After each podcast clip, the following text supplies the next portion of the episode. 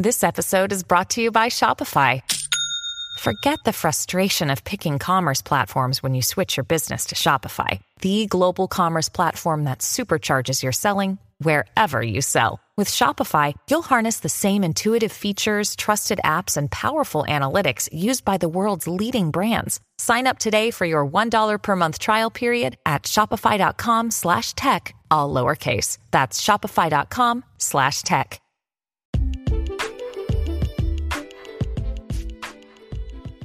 How's it going, everyone? Welcome back to the NFT Nation podcast, the most relatable and reliable NFT and crypto podcast in the nation. And in today's episode, I am blessed to be here today with Josh Gordon from the Unstoppable Domains podcast, as well as the Unstoppable Domains project team. Today's goal in this uh, kind of episode is to learn all about what Unstoppable Domains has to offer, as well as learning about Josh in his journey throughout the crypto world. So, without further ado, I'd like to uh, introduce our guest, Josh Gordon. What's up, Josh? How's it going? Hey, Michael, I'm doing well today. Thank you so much for having me on the podcast. I love talking crypto, Web3, NFTs all the time. So, I just it's just good to be able to chop it up with you and see what questions we can answer and dialogue we can have. I, I'm a big believer in education being the driver for adoption and crypto is not easy. NFTs are confusing. And unfortunately, there's no 30 second elevator pitch to really answer a lot of the questions that people have around it. And so I think podcasts are just a great medium to dive into the meat of the tech and the culture and, and the innovation we're seeing right now. So happy to be on with you. Yeah, awesome, awesome. It's uh, great, great to have you, especially uh, kind of your teacher motive in in the uh, in, uh, Web three space really helps. Especially, I love your podcast. Um, it, it, taught me a lot. Just especially not not only the basics, but it's taught me a lot learning from your guests that you have on, and kind of them talking about what they do and how they work inside the space. But to kind of start out this kind of interview, you could say is um before you got into crypto in the Web three space like what what did you do for a living before you got into all that? Like how did you start? Like or yeah, of, what yeah, just what did you do before pretty much? Yeah, you know, I graduated college in 2016 and after that I got right into consulting. So I was doing tech consulting up in the Washington DC area and I really focused on emerging technologies. So I was focused on virtual and augmented reality for like the first 3 years of my career and thinking through how we can create experiences for uh, for training and government agencies. So think through like if you're a fighter pilot and how how can you get a thousand reps in the cockpit before ever stepping into a plane and thinking through how we can do that in VR and whatnot. And so while I was doing some VR AR stuff, blockchain came on the scene in you know 2017 and I helped put together a, a blockchain strategy for the firm I was working at and and how the government can start thinking through this stuff. And what I noticed then was A, we were so, I mean, if we're still early now, back in 2017, we were way early then. And the government really didn't have an appetite for blockchain. And the strategy work I was doing kind of got killed. But that really piqued my interest. And I started investing in crypto, Bitcoin, Ethereum. I, I rode it all the way up in 2017 and I rode it all the way down, you know, through the bear market. But that really got my interest. And from there on out, I did I, I continued my career in data science. So I became a data scientist, very technical and coding, and kind of did some projects around crypto still on, on the side to to stay interested. And this whole time though, I've always been a creative. So a, a story I like to tell a lot is uh, one of my best friends, his name's MJ. He he raps and and I made a lot of videos and did a lot of photography work. So I said, hey, man, let's team up here and let's try to create weekly music videos and see if we can get this rap thing off the ground. So we did 37 straight weeks of music videos. Uh, he wrote the song Monday and Tuesday, recorded it on Wednesday. We shot the video on Thursday, Friday, Saturday, and then I edited on, posted it on Sunday. So it was a rapid fire for like a better part of a year. And we got this kind of got this music thing off the ground a little bit locally. And that really got me just into the creative world. Uh, so, you know, just focusing on the artist experience. I learned a lot about how artists monetize and grow their communities. And then come 2021, I discovered the world of NFTs. It's something that had been on my peripherals for a long time, but wasn't an area that I had gone deep in. But then for, I, I could tell that story too if you're interested. But once I got into NFTs, I basically just saw this, my worlds merge between tech and art and community. And I just knew I wanted to jump headfirst in. So even though I am never thought I'd be a podcast host full time, I found a way to really merge a lot of my passions and interests and and right now I'm I'm loving it. So it was my foot in the door to web3 and crypto and I'm really approaching this role as podcast host as what is the value of getting to talk to some of the smartest people in the crypto space every week and learn from them? You know I'm, I'm getting the chance to build my network. I'm learning i'm learning myself. Like even though that I, uh, I that i think these podcasts are educational for others and entertaining i'm being educated at the same time. So i look at it as a chance to really think of advance how i think about these concepts and grow my network yeah, I mean that's awesome. I think me and you have the exact same opinion on uh, these kind of Web three deep dives uh, podcasts, where not only are you learn or not only are you being entertained or learning from the episode, the host or the people on the podcast are learning from each other, and it's just kind of it's just like all around good, and everyone's kind of expanding and broadening their their horizons just from uh, kind of having a meeting or just talking about certain crypto topics, which is great to see. 100%. Um, but obviously, you talked about kind of your background um, working in production, especially for your friend who did rap videos and all that. Like, do you think, um, especially the production area of that and kind of the fast nature of it, do you think that's helped you in kind of like the business world and as you've gone on, like that uh, part of your life where you had to rush and like not only rush but have it be good as well. Yeah. Like, do you think that helped you? Yeah, you know what I would throughout? say here is that I don't I didn't view the weekly schedule as rushing actually. I really viewed it more as consistency and and showing up every week regardless of the circumstances and and not letting kind of external factors dictate what you do. So I made a commitment with my friend that we were going to put out a video and a song every week, and we just stuck to it. And and that consistency and the persistence in there, I think, has been a great teacher for me. Uh, so much stuff in the business world and especially content too, as it relates to community building and NFTs, is showing up on a consistent basis. And there's so much value in that. It, it may be a little oversaid, like you know the whole quantity versus quality thing. Mm-hmm. If you can, there was there was a really good. I saw some kind of maybe it was a Twitter thread or a study recently. It was like a professor had there was a uh, a pottery class, and the professor told half the class that their final grade was based on only one piece of pottery that they submitted. The other half of the class, their final grade was only based on completing 50 unique pieces of pottery. And then at the end of the semester, the professor looked at the half of the class that only had to produce one and and the half of the class that had to produce 50 and found that the the class that the the students that were producing 50 pieces of pottery over the semester their final piece was better than the one piece submitted by the people who only had to do one over the course. So every time you show up you iterate. I mean i'm a iteration is like a word that i feel like it's tattooed on my body. I, I approach it to in so many areas of my life. I'm always iterating. I'm I'm taking what I'm I've done, then I'm doing it again and adding one step further of improvement. So with every music video I shot, it was a personal goal.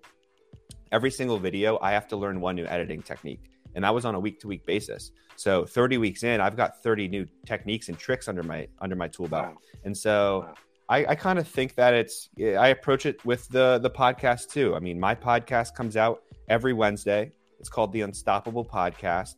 And once I started full time, I in January I started full time in January of 2022, and I had about a month where I got a lot of a lot of things locked in, like the designs, the the process, the logistics, working with agencies and finding guests. And then the day we launched the first podcast, February 9th, I knew, all right, this is coming out every Wednesday, and there's no if, ands, or buts about it. And so I think it really keeps you um, keeps you consistent, keeps you motivated. It makes sure you are following up on the actions that you need to do. So I really encourage I, I, know, I really encourage pe- people to find those kinds of habits in their daily life. Um, this is maybe a little bit not NFT related, but I, I read a great book called Atomic Habits. It's like a it's a very popular one, a New York Times bestseller. I think it's the most yeah. highlighted book on the Kindle. Um, but it's all about like habits and how the habits we have shape our identity. And and so I, I, I approach a lot of things like that. You know, what habits am I have do I have or am I trying to build, and how do those habits reflect the person I want to be? So in all aspects of my life, I want to be someone who shows up for others and people can count on. And so if that's making a music video, if that's putting out a podcast, or being someone that you can call when you need it. Like that's the kind of person I'm trying to be. That's awesome. I, I love that. Especially, um, I've only been doing the podcast for a few months, but I can tell each episode I create, I learn. I, I, I kind of look back on. it, I'm like, wow, I could I could have done something different. I could have asked my guest this question. It would have really helped the conversation. Stuff like that. You kind of keep in your toolkit as you go along, and you kind of use those tools that you've gained throughout the journey and everything and, and your content just continuously gets better. And like your example about you you don't really want to say uh, quantity over quality but sometimes you have to have a large amount of quantity just to create quality if yeah. that makes sense. Yeah totally. 100% yeah. that's yeah. well said. So obviously you um you work for, or you were part of the unstoppable podcast and you it's obviously a uh, a small part of a much larger kind of corporation, if that makes sense. But to get into the crypto side of what you do, what was your first experience with crypto? Yeah. Um, so, and I'll, I'll, say like I I do run the Unstoppable podcast I hosted, and I I lead a lot of our content initiatives there. So just to start off at this high level, Unstoppable Domains. We are a Web3 company, a startup making NFT domains and that has to do with your identity on the internet. And definitely happy to dive into that.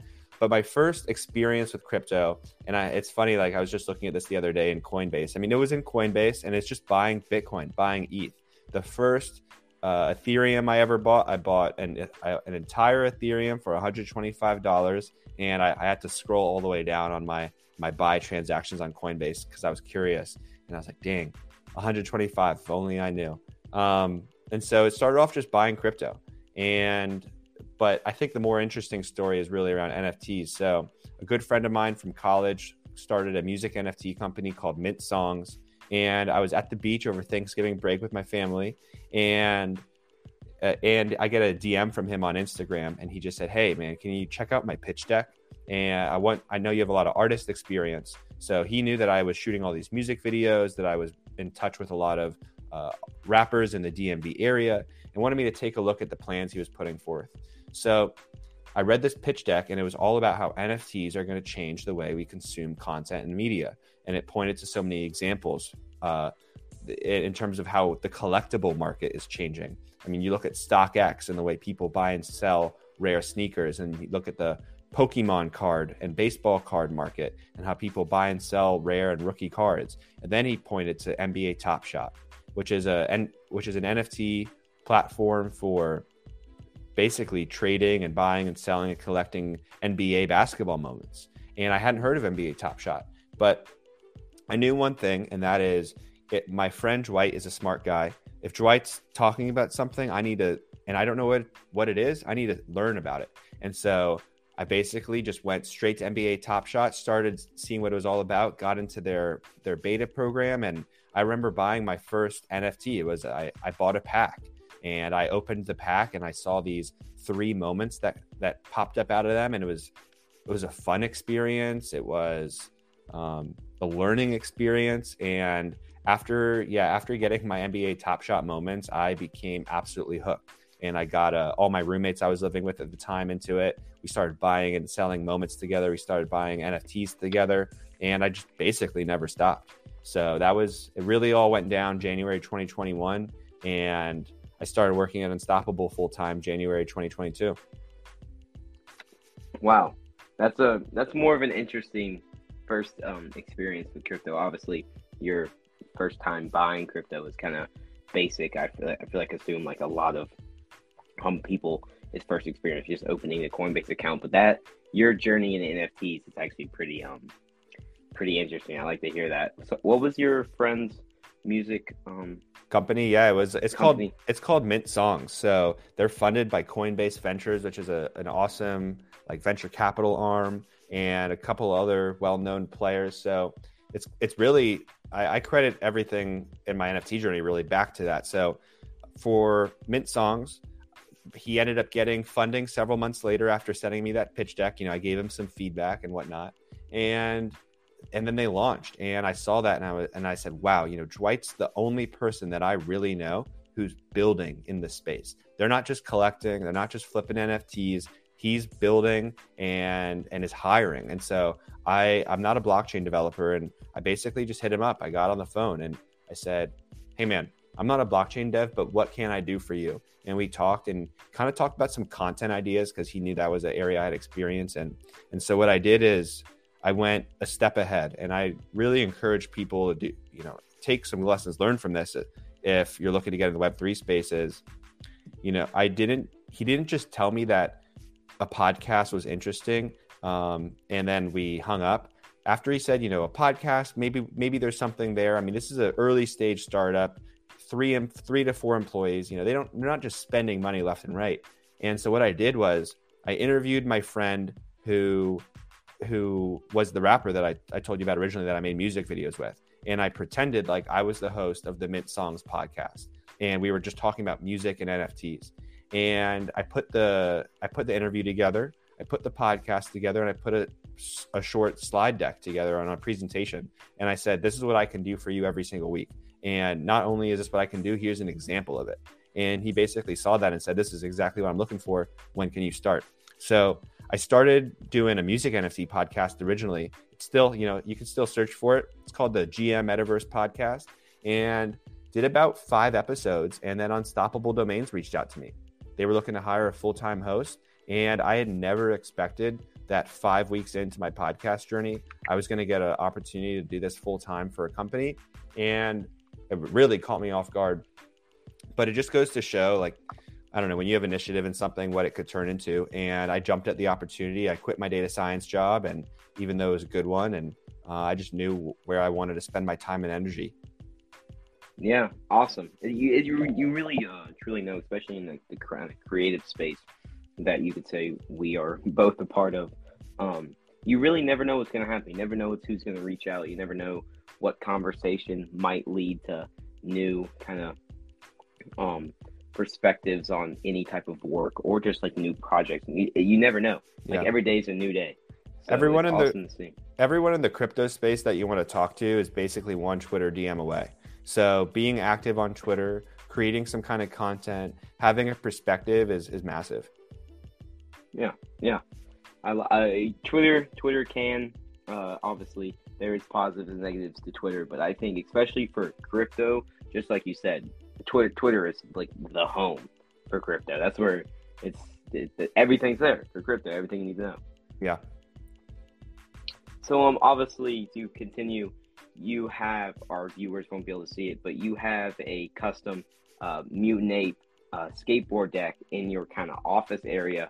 Would you say that's your current favorite NFT project, the Bored Ape Yacht Club, or what would be your current favorite? Yeah, uh, you know, project? it's hard for the Bored Ape Yacht Club not to be my favorite because you know, I, I kind of shared my come up story in NFTs, but where I where I stopped was uh, it goes back to Dwight again. So we had been talking, and then he changed his Twitter profile picture to a Bored Ape, and, and I didn't know what that was. So just from kind of following him from afar, I figured out what it was. I went online. I started searching on OpenSea and, and seeing what they were selling for. And at the time, Bored Apes were only selling for like 0.2, 0.3 ETH. Today they go for over 100. Wow. And wow. and so basically, without even doing much more research, I just bought one. I bought one for 0.4 ETH, and it it really it was probably the best investment I ever made. Uh, I sold it way too early. I, I can be honest here. I sold it for eight and a half ETH, but I mean Oh, that's a massive flip. And Yeah. I, more important than the flip though is what I learned in the process. I, I felt the power of what a good NFT community is. I saw how people came together and started innovating given the IP rights that they were allotted from their NFT. So basically, the Bored Ape Yacht Club was really the first NFT collection to give rights of the IP, the intellectual property of their associated uh, ape and their, their NFT to the holder. So if maybe an example is you know if you own nike shoes you can't just you can't just sell the nike shoe der- uh, derivative. You can't profit off of the the brand. But when you own a bored ape nft that ape that specific one you can do whatever you want with it. You can make merch you can make coffee you can make uh, um, uh, a wine brand and so people started coming together and getting really entrepreneurial so even though I sold the ape, I got back in with my mutant, and that mutant has been awesome. It's it, it's given me access to events, uh, airdrops, and it's now become one of the most respected collections in the space. So yeah, the my mutant, oh man, it's tough. I it's tough when NFTs are worth a substantial amount of like real life money because Yeah. because it really makes you ask like should i be hol- should i be holding this? Is this the responsible decision? Like i'll be honest i'm i'm young. I'm still i'm still trying to get to like a, a place where i feel really financially secure and i've had some awesome some awesome nft trades but you know i i told myself that i was holding this thing for life we'll, we'll see if we'll see what happens along the way but right now it is my pfp my profile picture and probably my my favorite nft Yeah, I mean, especially when you talk about, you can tell yourself I'm holding this for life until kind of life happens. If that makes sense, like yeah, you can say you're doing something until maybe your mute you wake up tomorrow and your mutant nape is worth double. Like Yeah. how is that? How is your perspective going to change? Obviously, I um I respect your kind of hodl. Uh, Some, I mean, something I say, I, I'm not hot. I don't hodl everything 100%. Like, I definitely, and this is to anyone who's listening that trades at all or is, you know, thinking about how to approach NFTs, is when you get an asset like like a bored ape or a mutant ape, the this commute this NFT project has been known for giving airdrops to the holders. So a mutant ape and a bored ape, those are the two membership tiers of the Bored Ape Yacht Club. Now, when they came out with ApeCoin, they airdropped mutants and bored apes ApeCoin f- free. So uh, I think apes got 8,000 ApeCoin, mutants got 2,000. So I was able to claim 2,000 coins for free just for holding the NFT.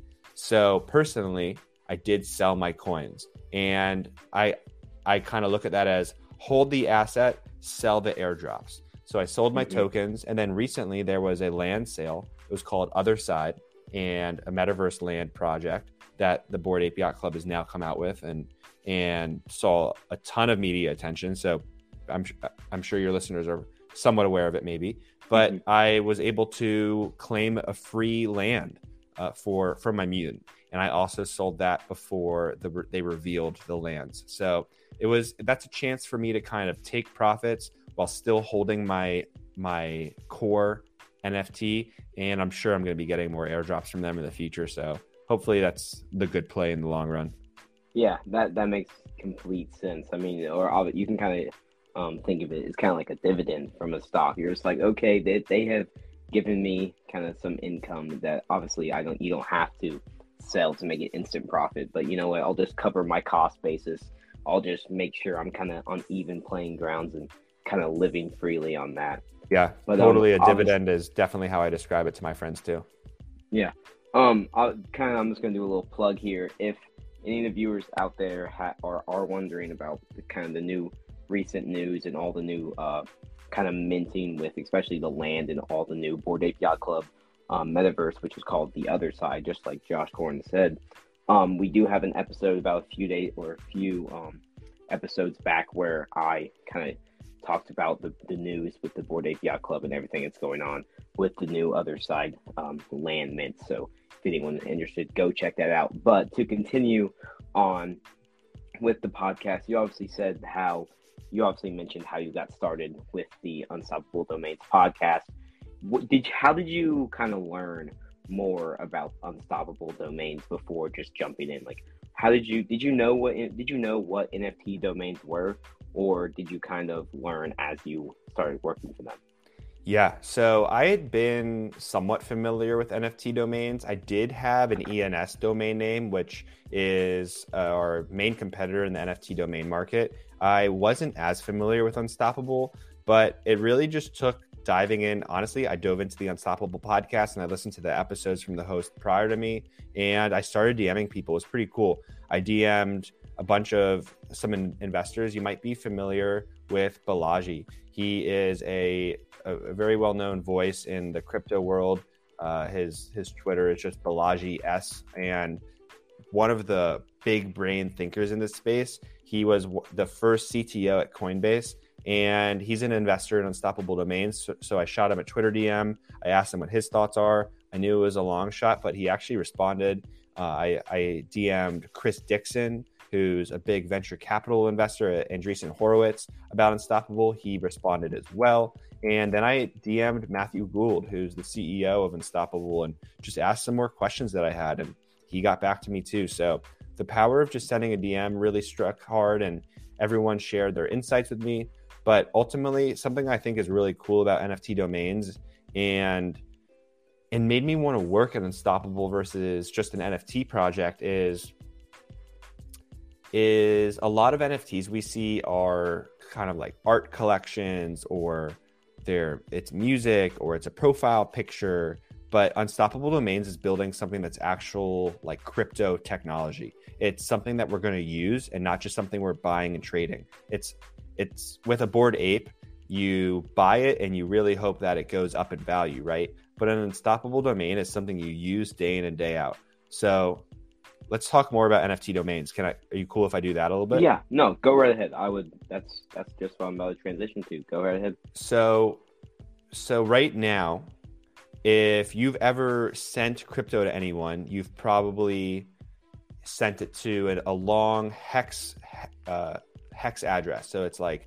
0xab127321 it's like 27 alphanumeric characters long or something like that. And that's confusing that is hard that's a bad user experience and there's safety issues too because if you mess up one letter one number in that address your mm-hmm. crypto is going to the wrong person and there's no one to help you get it back right?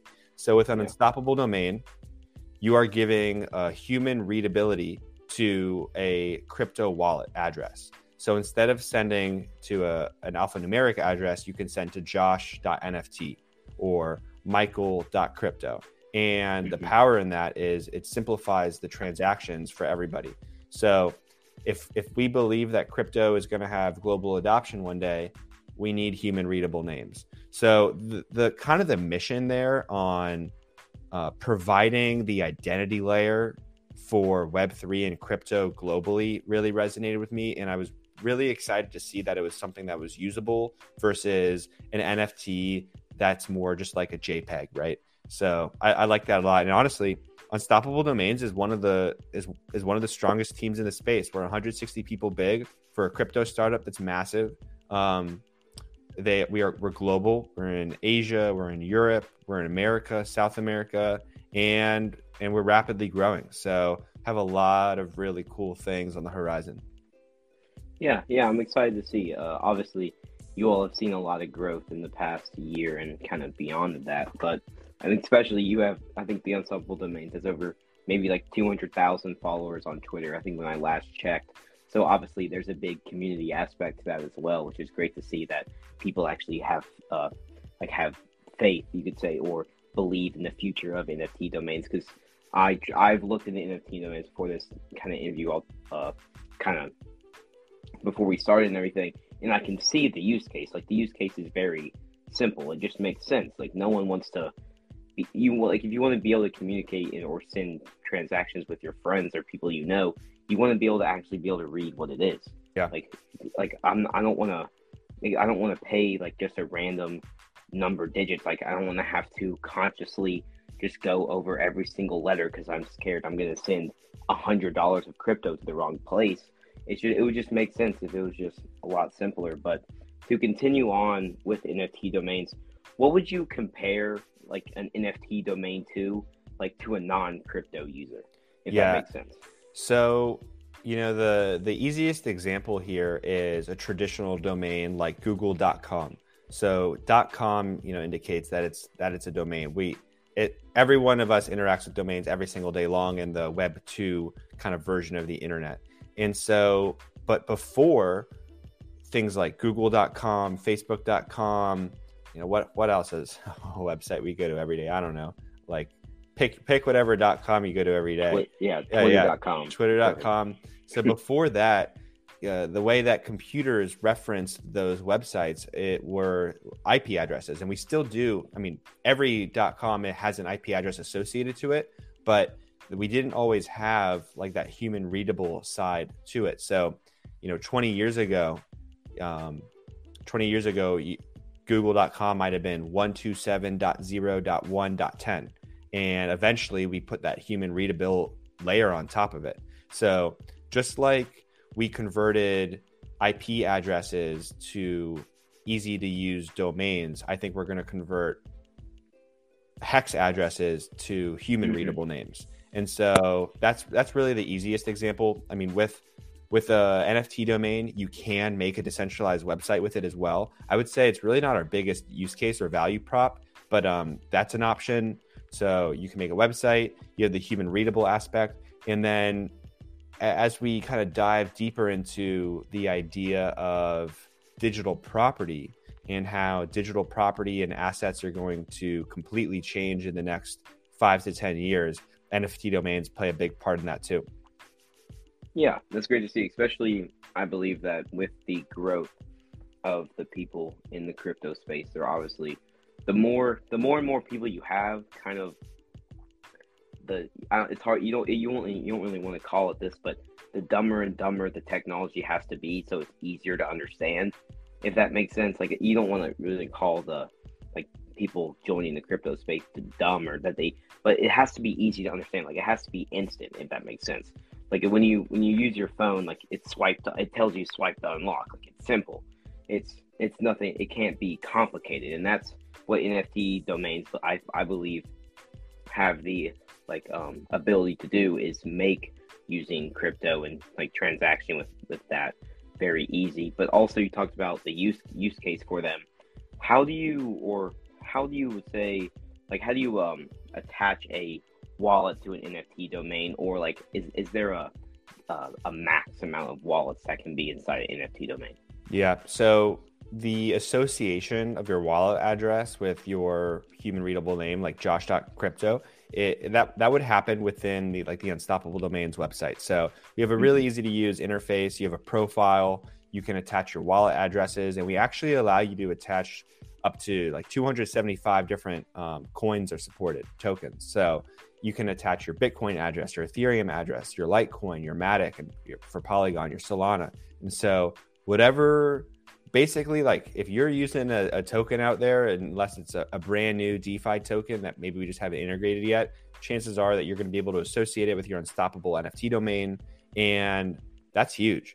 It's it's one name for every wallet you have. And we call that indirection being able to attach multiple crypto addresses across different networks and wallets to one nft domain that flexibility allows you to have one place for all the payments that you send and receive to be associated with. And um, I, th- I, think that's powerful too. So you talk about the ease and, and making sure things are easy and intuitive. You know, having yeah. one name for all your wallets is a big answer on that. Mm-hmm. Especially uh, having one name for all your wallets. I, uh, me personally, there's I feel like I use five different wallet applications and my crypto is everywhere and I or obviously there's there's still gonna like if I have put put everything into one NFT domain, it will still be in those crypto wallets, but just being able to interact with it all in one space would be perfect. And I think NFT domains have the uh, probability or have the possibility to do that, which would really help. Yeah. Uh, kind of simplify my crypto life, if that makes sense. Yeah. But um, to continue on to the use case, How would you say NFT domains can interact with many de- decentralized applications and like kind of linking or signing certain uh, kind of uh, crypto yeah um, applications? Yeah, uh, great question. And and I so right now when you go on the internet and you jump from Twitter to Facebook to Instagram to TikTok, your identities are fragmented. And the karma you've built up on those websites and social applications, the the the comments you've made, the posts you've shared, they're they're really not connected and so once you start having one identity and you can log in with that across different websites, different decentralized applications, then you really start bringing everything together. So that hits on what I like to call persistent portable identity. So your NFT domain is going to be make your identity functional across every every web3 enabled app. And we have many different, you know, web2 usernames and and unfortunately, because there's no publicly accessible and secure database to do that identity lookup, they don't talk to each other. So, to put that in easier terms, like Facebook has a database. They have your email and your password saved within it. When you log in, every time you enter that those, it checks against the database. But the thing is, Twitter's database is private and doesn't talk to Facebook's database. So when you go to Twitter, even if your email and your password are the same, they don't know that because they don't want to share information together. The reason why they don't want to share information is because that really goes against their business model, which is all about tracking user data so they, they, they can monetize off of ads. Everything is ad based. And it all comes down to being able to have as much data on the user as possible. And so they don't want to give that up to anybody else. Um, because that would be that would just go against how they grow their business. So because of these domain names living on secure open source blockchains, now different applications can all reference this this same ledger of information, like the Ethereum blockchain. So mm-hmm. That uh, that that ability to, you know, not just log in with your email and instead log in with your domain is is really powerful there, and it leads to a lot more things. So once you're logging in everywhere with your data, now all of a sudden it begs the question of okay how do I create this identity, this profile of myself and take it take it with me, carry it with me across the internet. So I think we're going to see a lot of data associations to our domain names. Like right now, it right now it's basic. It's let me associate my my Twitter. Let me associate my uh, profile picture and my NFT collection. And let me give my my domain name has my name. But soon it's going to in, entail things like let's i think an, an easy example is you could you could give your you could associate your address with your domain or you could associate your um, maybe you even associate your amazon account for example and then mm-hmm. when you go to a website and you log in with your domain name they're going to ask you for your data and they're going to say hey can do we have permission to look at the data that you've connected to your your identity.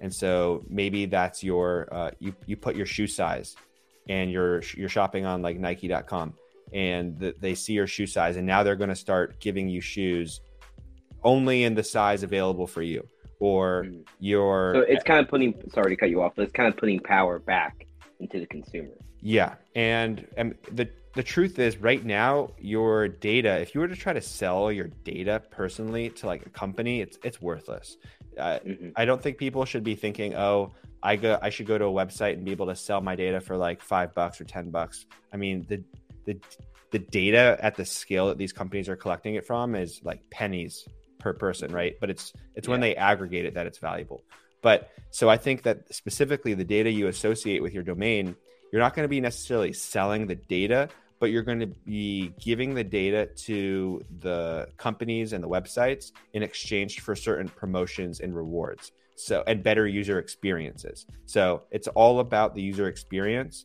and the benefits we can give them. So, I said, like, you could, I mean, this is just totally off the top of my head. Like, you could connect your Amazon account. Well, if you do that, they can see that actually, you know what? Sorry, sorry, Michael. Scrap the Amazon account. I'm going to go with an easier one. Let's say you you just bought a home and you connected that home ownership or that mortgage loan data to your identity. Well, then you go to wayfair.com and the Wayfair sells furniture. Wayfair asks you for your, to share some of your data you've associated with your profile. You say yes. They can now see that you just bought, um, you have a mortgage and that's new. And they can also see that you've never shopped at Wayfair before because your identity has not been logged in their in their system. Mm-hmm. Now they can offer you a 10% off your your first per, your first purchase for new furniture for your home.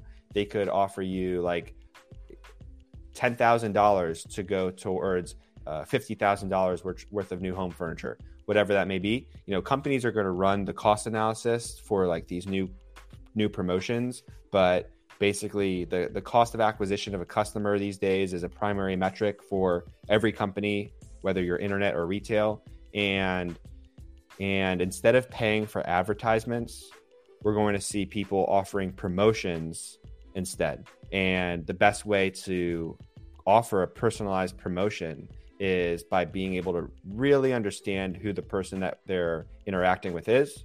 And the best way to do that isn't to data farm your internet experience because how many times have you bought uh how many times have you bought I don't know like LED lights on Amazon and then after you buy that you're still getting advertisements for led lights from eh, even yeah. though you've bought them already. Yeah. so the best way isn't to do these ad based uh, targeting and instead it's to do promotion based benefits that improve the user experience of everybody on the internet.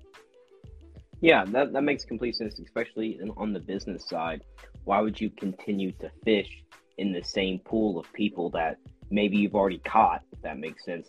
Instead why don't you just have a promotion where maybe you give a certain discount or whatever and we'll be like if a company can be like if we if you allow us to use your previous uh, internet data we will give you 10% off uh, if like if we were allowed to use it or something it just makes more sense because you're not constantly like you're getting a new audience and you're able to do an even more unique personal kind of not really advertisement but direct to consumer if yep. that makes sense through the internet Yep. But um, I mean uh, that's awesome. I, I think there's a lot of there's a lot of potential with not only the business side of NFT domains, but also it's kind of a win-win in both situations because the users are fully like aware of what's going on because they have to allow it to happen. If that makes sense. Yeah, you know it does.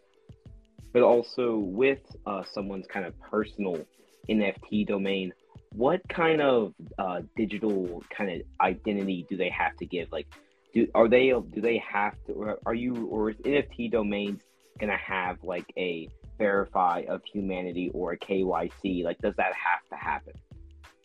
So, NFT domains don't require KYC or verification of humanity, but it is something we're thinking about. So, Unstoppable Domains rolled out a feature recently called Humanity Check, and it's 100% opt in. You do not have to do it if you don't want to. Now, why would you want to verify your humanity? Well, bots and fake accounts are becoming more and more prevalent on on the internet, especially social media platforms, especially with things like fake news and stuff like that going on. And so, you know, Elon Musk just bought Twitter. One of the mm-hmm. main reasons he bought Twitter was to to stop the bots to and yeah. he and he said he has said on Twitter publicly that he will verify all humans on the platform. Now, doing that reduces the negative experience we get when we post and we and we get interacted with bots.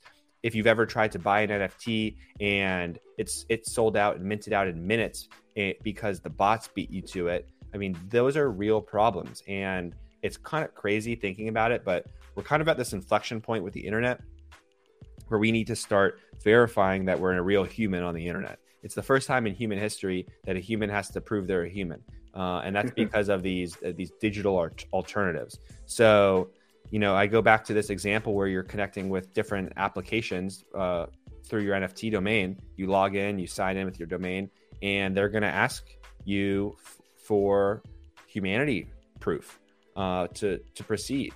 And and we're, we're building that kind of technology. So that's one, and then there's KYC two, know your customer, uh, and and really KYC is more of an investment kind of.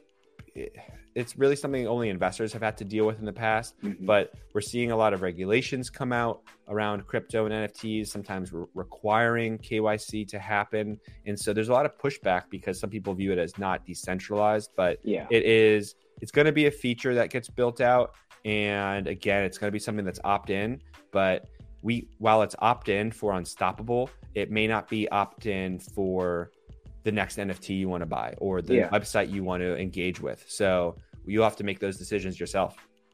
Yeah, I mean, a lot of people um, in the crypto space want everything to be fully decentralized, which is technically kind of impossible because nothing can be um, like you can't be completely anonymous just because when everything's on the blockchain, everything can be looked at and tracked. But I think not maybe not KYC. Does KYC doesn't uh, isn't something that has to happen, but especially with verifying humanity and proving that a human is a human is so important because it just makes everything just real. Like you don't have to worry about like if I'm if I post something on Twitter, like I'm not like I'll I'll swipe up and instantly like or I'll refresh and then like five bots have like my post and commented like if you want a promotion, tag or contact me here. It's like you're that, that's not a real person. Like yeah. I just posted in in 0.3 seconds later, they're already asking uh, to promote. But I can see, especially maybe like KYC, playing more into the reputation factor of an NFT domain or yeah. kind of your your uh, digital identity and being able to prove like kind of just like a just being able to prove that not only you're a real human, but you are currently like in the NFT and Web three space. Like you've been here for a while. Your rep- your internet reputation is good, kind of like a, a Web three um, uh, credit score. Yeah, that makes sense. I think I think it's really important. Totally, yeah. and I'll say just touching on the decentralization comment. Um, you know, a lot of people in crypto think everything should be decentralized or their decentralization maxis, and it was pretty interesting. I learned this recently how many times did decentralization get mentioned in the Satoshi Nakamoto Bitcoin white paper? Do you have any idea? Oh, I've oh I've heard someone mention this. Um, I I don't think even once. Maybe like I, I maybe once or twice. yeah, so it, it, it didn't get mentioned once. Uh, zero times was the word decentralization used, and that's because Bitcoin was originally created to be uh, a secure asset that could not be controlled by it was really a, the purpose was security and not and not uh anom- oh my god i'm gonna i always have trouble saying this word anonymity or the focus is security anonymity? That, that's yeah. such a hard word. Yeah i feel like finding nemo would have uh struggled with this too. So um you know what i'm saying. So it's about security it's not about being anonymous and um but more so provable. Like you are who you say you are. So, um, yeah, we'll we'll see how the decentralization and and the anonymous thing plays out. But yeah, I think KYC is coming to a lot of folks, whether they want it or not, because regulations are coming and they're going to have to adopt to it. Yeah, I think, especially, I see I view KYC the same as I view like government regulation because yes, it it is like uh, making crypto more decentralized with more regulation as well as KYC. But the thing is, you kind of have to realize that there has to be some type of protection in like the crypto community where obviously the government can make a bad regulation and hurt the community but as long like it, it would especially in my opinion you might disagree but i think there needs to be a kind of big brother aspect maybe not fully in the not like not fully um, controlling. But I feel like there needs to be something, especially like I did a news story a few days ago about how the SEC is hiring more people to pretty much hunt down crypto scams and people that are doing rug pulls. Like I think that's really important to help the community thrive and grow and be looked at as something more serious than just like a Ponzi scheme, if that makes sense. Yeah. No, totally and and you even you were even talking about reputation earlier too like the when when you when everything you post and do online can be tracked back to one identity and the reason that can't happen now again is because of that the the the data that all of our information sits on right now is in siloed databases controlled by hundreds of different companies. Every company you interact with has their own database. And so none of that information is connected. And so by now have flipping this on its script and by having one identity associated with all your internet actions, you can start building this reputation. Are you a good contributor to the internet? Do do you you share false information? You know, this kind of stuff is going to be linked back to who you are and is going to really benefit the people who are engaging in the internet in a positive way. So, I'm excited about it. Yeah, exactly. Um, especially in the crypto space, especially with um, stuff like rug pull scams or fake ICOs, they're really created by the same kind of group of people that constantly like do it again, make a new account, do it again, mm-hmm. and kind of build up there and just make a fake reputation over and over again. But if if it's something that can be tracked and their reputation is online, where this person has created this many accounts and these accounts have been known to be the leaders of a rug pull, then people will be like, then they won't be able to do that because their kind of criminal record, you could say, quote unquote, criminal record is public yeah. on the block. Like it, it's, it, it really would help just make it, make the kind of world safer, if that makes sense. Yeah, no, I agree.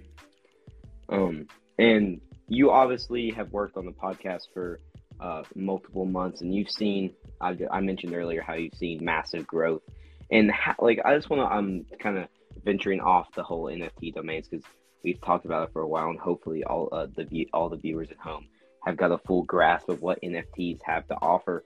But how was the transition of becoming a podcast host? Um, like obviously you were a podcast host before, but how was it be? Uh, how was it moving to an even bigger podcast that had a lot more like viewers? Like how was that? You know, I, I think it's been fun. Um, it's it's given me a platform to speak from, to share my takes, and to share other people's takes. So I really try to approach it. I want to bring a diverse guest list to the table, people from entrepreneurs, creators and artists, investors and venture capitalists. I want to make sure that we're getting men and, and women involved and, and, and giving like women more of a, seat at the Web3 table. So it's been a great learning experience. Um, and ultimately, I, I just enjoy having getting the chance to engage with the community. So I'm super active on Twitter. You, anyone listening, you can find me at JustWavyJ on Twitter. That's J U S T W A V Y J. Um, and it's been it's just been fun. People slide in my DMs, have conversations. I I make YouTube videos, and I, I like see all the comments there, and and but more more than anything, I would say I love just working with people who are into crypto just as much as I am. So getting to talk to them in our company Slack channel at our company offsites, that's been fun too. So there's been a lot of there's been a lot of benefits around just how how I who who I talk to this stuff about. Um, previously was really limited to the people I live with or my, my girlfriend who's tired of hearing me talk about NFTs and and now that group I get to engage with is so much larger. So um, that that's been nice. But from a content perspective, I'll also say like content can be difficult because because you what what you put out there is subject for for constant criticism. Yeah, constant criticism from people, and sometimes you're sometimes you're wrong. Sometimes you have a bad take. Uh, and then then there's also the consistency thing we talked about at the beginning of the podcast. There's a little bit of a pressure to always show up online. Like, what happens if I take a couple days off Twitter? It, being on social media can be very tiring, but right now I'm energized by it, and and definitely I'm gonna be keeping this up. So I a big question I ask myself when taking the job is like, what's the value of being the face of a major crypto brand? Um, you know, eventually, a eventually, hopefully, a billion dollar crypto brand. And so I think about that. You know, there's a lot of benefits that come from the network and the you just just the people you get to the doors that you get to open up with when that happens. So everything I can't I can't complain right now, man. It's been great. Yeah, that's awesome to hear. Especially, I'm happy to hear that uh, you're you're expecting more growth in the future, as when I am with this podcast. We're all just here to grow And not only are we growing, but we're growing in the right way where we're not just spewing information, we're growing through uh, kind of teaching and educating, if that makes sense, which I think is very important to onset the or just massive growth potential of crypto and Web3 by getting more people to they maybe they don't have to maybe they don't even have to invest in crypto but if they're able to learn about it and have a basic understanding that goes a long way especially with the future of crypto because not it, it's weird to say constantly but we are still early just for everything yeah um it's just it's weird to say that we're always early but we like the internet always felt like it was early in, ni- in 1990s and and so forth. So it's just no, we're we're we're definitely we're definitely early and and you know it's it is it, there's this like education focus and, and hopefully it's fun too. Like hopefully when you're learning about this, it's fun. I I kind of have a little bit of a saying is I want to I want to be the cool friend that just teaches you interesting shit like eh, you everyone should have that friend who's just into stuff before it's cool or you know mm-hmm. researching things tinkering with things and how many times i've just explained you know nfts to my friends or crypto to my friends like people i know that people are interested in that but not everyone has that person they can just hit up and say yo what's up with this tell me more yeah. about this mint and so that's kind of a goal of the podcast and the youtube and the tiktok and all that kind of stuff too is just being that person for someone when we don't always have it yeah, I, I'm kind of in the same boat. Uh, I'll talk to my friends about this stuff. And they'll be like, "Yeah, Michael, how's that um, how's that Bitcoin podcast going?" I'm like, "Okay, let me just take a step back. It's not not just Bitcoin. Let me explain everything that's going on. There's a lot more to it. Yeah. But um, yeah, it, it's it's great to see that it's it's kind of fun being the person that's willing to explain. And maybe people that listen to this podcast or even this episode, maybe maybe both of our podcasts, will be able to learn something. Like my goal of each episode is to give the viewer something they could tell their friends about. And I think if you do that, then the growth prospects are enormous. Mm, yeah, totally. To kind of uh, move on, we'll kind of move to some more fun questions, kind of similar to um, your podcast web one two three segment at the end, where you kind of just ask the guests a little bit of uh, fun questions that really aren't exactly on topic. But for to start, what what would you say is your favorite crypto currently, or maybe even blockchain? From like a token perspective, yes. Um, yes. Hmm. My favorite, my favorite's Ethereum. Still, I I think that Ethereum is proving to be where the people are developing, um, what developers are building, it's where a lot of the OG NFT collections are. So I do think that the the gas and the kind of the transaction fee element and the, the transaction speed are areas that need improvement. So I got my eyes on Solana, um, mm-hmm. uh, and I've got my a Phantom wallet. I'm experimenting, but yeah, top ones definitely definitely Ethereum, and I've even been playing around with a lot of layer twos on Ethereum, like Optimism and Arbitrum and and the yeah. Hop bridge. So experimenting, there's so much to experiment on there. Yeah, you talk you talk about being how you own your own uh, bored mute or mutant ape, but um, how did how how how do you what's your opinion on what happened during the Otherside land mint, where pretty much gas fees were almost were almost thousands of dollars just to mint an NFT. What was your kind of experience with that? Yeah, you know, I so I I minted four pieces of land, so from two wallets, and I so I paid gas fees twice, and they were a lot. Like I paid about four ETH in gas, and I I understand that's not something everyone can do. That's very cost prohibitive way of engaging with the NFT community, but I didn't. So I didn't love that there was a gas war. You know, there's a lot of different ways that you can approach a, a highly anticipated mint from a pure kind of free market capitalism perspective. It was fair in the chance that, in the sense that, if you wanted to pay gas fees, you could pay it. Like it, it, it was, it, it literally went to the highest bidder. Is that the best way to get new entrants in the NFT world? No. Um, so could there have maybe been like a raffle instead? Sure but people would have still complained about that not being fair because some people who have been longtime NFT holders would have missed out, right? um, simply by the nature of not winning the raffle. So, yeah, the, the gas fees were crazy. Hope Yuga Labs did refund everyone who had their transaction fail, so that was a good move. I think their response could have been a little bit more empathetic. So I think there was mm-hmm. there's room for improvement there. But you know, ultimately, I'm not upset about the gas. Uh, I did, like I mentioned earlier, I did sell pre-reveal, so I, I, had a profitable trade. I think if you if you didn't get anything rare on your land and you are still holding, you'd be at a slight loss. But um, history so far has showed us never to fade Yuga Labs because so far everything they've dropped has gone up in value. Yeah, it, it's crazy. Yuga Labs is really kind of not. I, I don't want to call them a monopoly, but they're really just a big player in the game. Where if Yuga Labs is doing something, people turn their heads, and it's it's important to pay attention. Yep. Um, to kind of continue on, uh, obviously you talk about how you're looking in Solana as well. Would you call yourself a, a more more of a fan of proof of stake or proof of work? Hmm. You know, I don't even know if that's something I have too strong of an opinion on, but I would guess I would say proof of stake just from the environmental perspective, so we can yeah. move to that and kind of put that argument to rest. So I'd say proof of stake.